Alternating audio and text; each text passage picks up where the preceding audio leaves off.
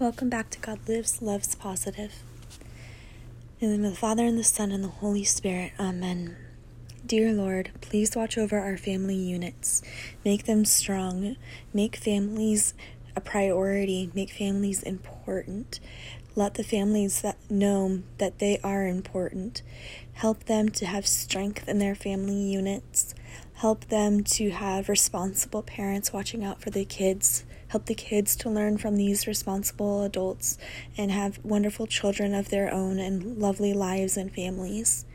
Help adult parents and their adult children build strong relationships that last.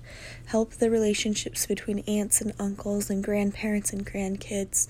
Just strengthen all of the family re- units and help these people and all of the families in this world become strong and in your image.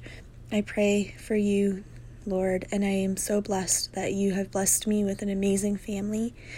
I am so lucky to have two amazing moms, my mother in law and my mother, three amazing father figures in my life, and just all the love that I can ever ask for. I have an amazing sister, loving children, and a loving spouse. I am so grateful, and I hope that other families have similar things.